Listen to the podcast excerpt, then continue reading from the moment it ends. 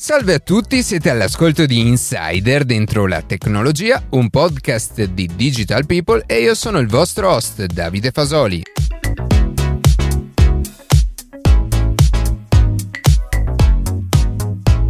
In questa terza puntata dell'edizione estiva, Luca Martinelli, autore del podcast, ci spiegherà come fare acquisti online in sicurezza. Nel 2021 in Italia gli acquisti online sono cresciuti del 78% rispetto al 2020, posizionandosi al quarto posto tra i paesi con la maggior crescita in questo settore. Acquistare online però può talvolta essere pericoloso, con furti e frodi sempre dietro l'angolo. Vediamo quindi alcuni consigli per fare acquisti online in totale sicurezza. Il primo consiglio è sicuramente quello di cercare di acquistare sempre da venditori e siti affidabili, come Amazon o eBay. Nel caso stessimo cercando però un prodotto più di nicchia, esistono online anche dei siti web dedicati proprio alle recensioni degli e-commerce. Uno di questi è Trustpilot, che è quindi bene consultare prima di procedere all'acquisto. Sempre per riconoscere un sito web affidabile, poi nella barra degli indirizzi è bene controllare che venga utilizzato il protocollo HTTPS. Lo si riconosce o dalla scritta o dal simbolo di un lucchetto. La presenza dell'HTTPS infatti garantisce che le informazioni che scambiamo con il sito siano nascoste ad eventuali cybercriminali. E sempre dalla barra degli indirizzi si può scoprire facilmente se il sito che stiamo utilizzando è autentico. C'è da dire poi che i browser più moderni solitamente avvisano l'utente se il sito web su cui sta navigando è affidabile o meno.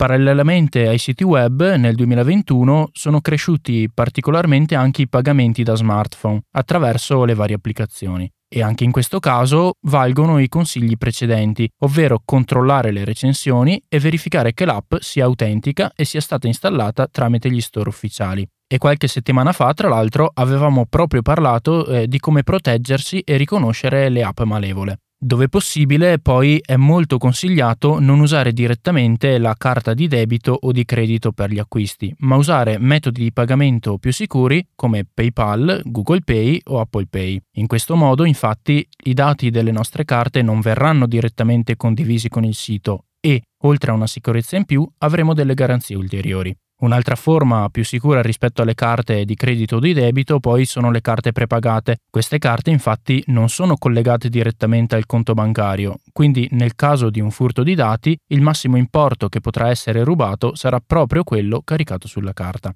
Se decidiamo di acquistare dall'estero e in particolare da paesi extraeuropei come la Cina, magari attratti da prezzi molto più convenienti, anche qui bisogna avere delle attenzioni in più. Esistono certamente siti affidabili per questi acquisti, ma non è consigliato acquistare merce importante, in quanto molto spesso i tempi di spedizione sono lunghi. A volte il pacco potrebbe addirittura perdersi e in quel caso è necessario chiedere il reso. Oppure, per alcuni prodotti, al momento della consegna, possono essere applicati ulteriori costi non dichiarati relativi all'IVA e alle tasse doganali.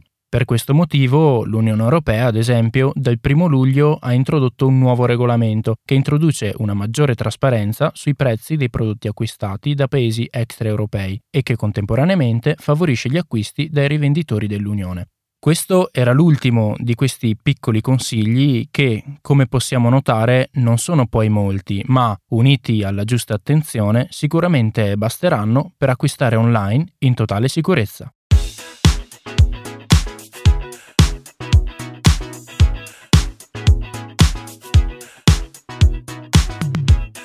E così si conclude questa puntata di Insider dentro la tecnologia. Io ringrazio come sempre la redazione e in special modo Matteo Gallo e Luca Martinelli che ogni sabato mattina ci permettono di pubblicare un nuovo episodio. Per qualsiasi tipo di domanda o suggerimento scriveteci a redazione chioccioladentrolatecnologia.it, seguiteci su Instagram a chiocciola dentro la tecnologia dove durante la settimana pubblichiamo notizie e approfondimenti. In qualsiasi caso nella descrizione della puntata puntata troverete tutti i nostri social. Se trovate interessante il podcast condividetelo che per noi è un ottimo modo per crescere e non dimenticate di farci pubblicità. Noi ci sentiamo la settimana prossima.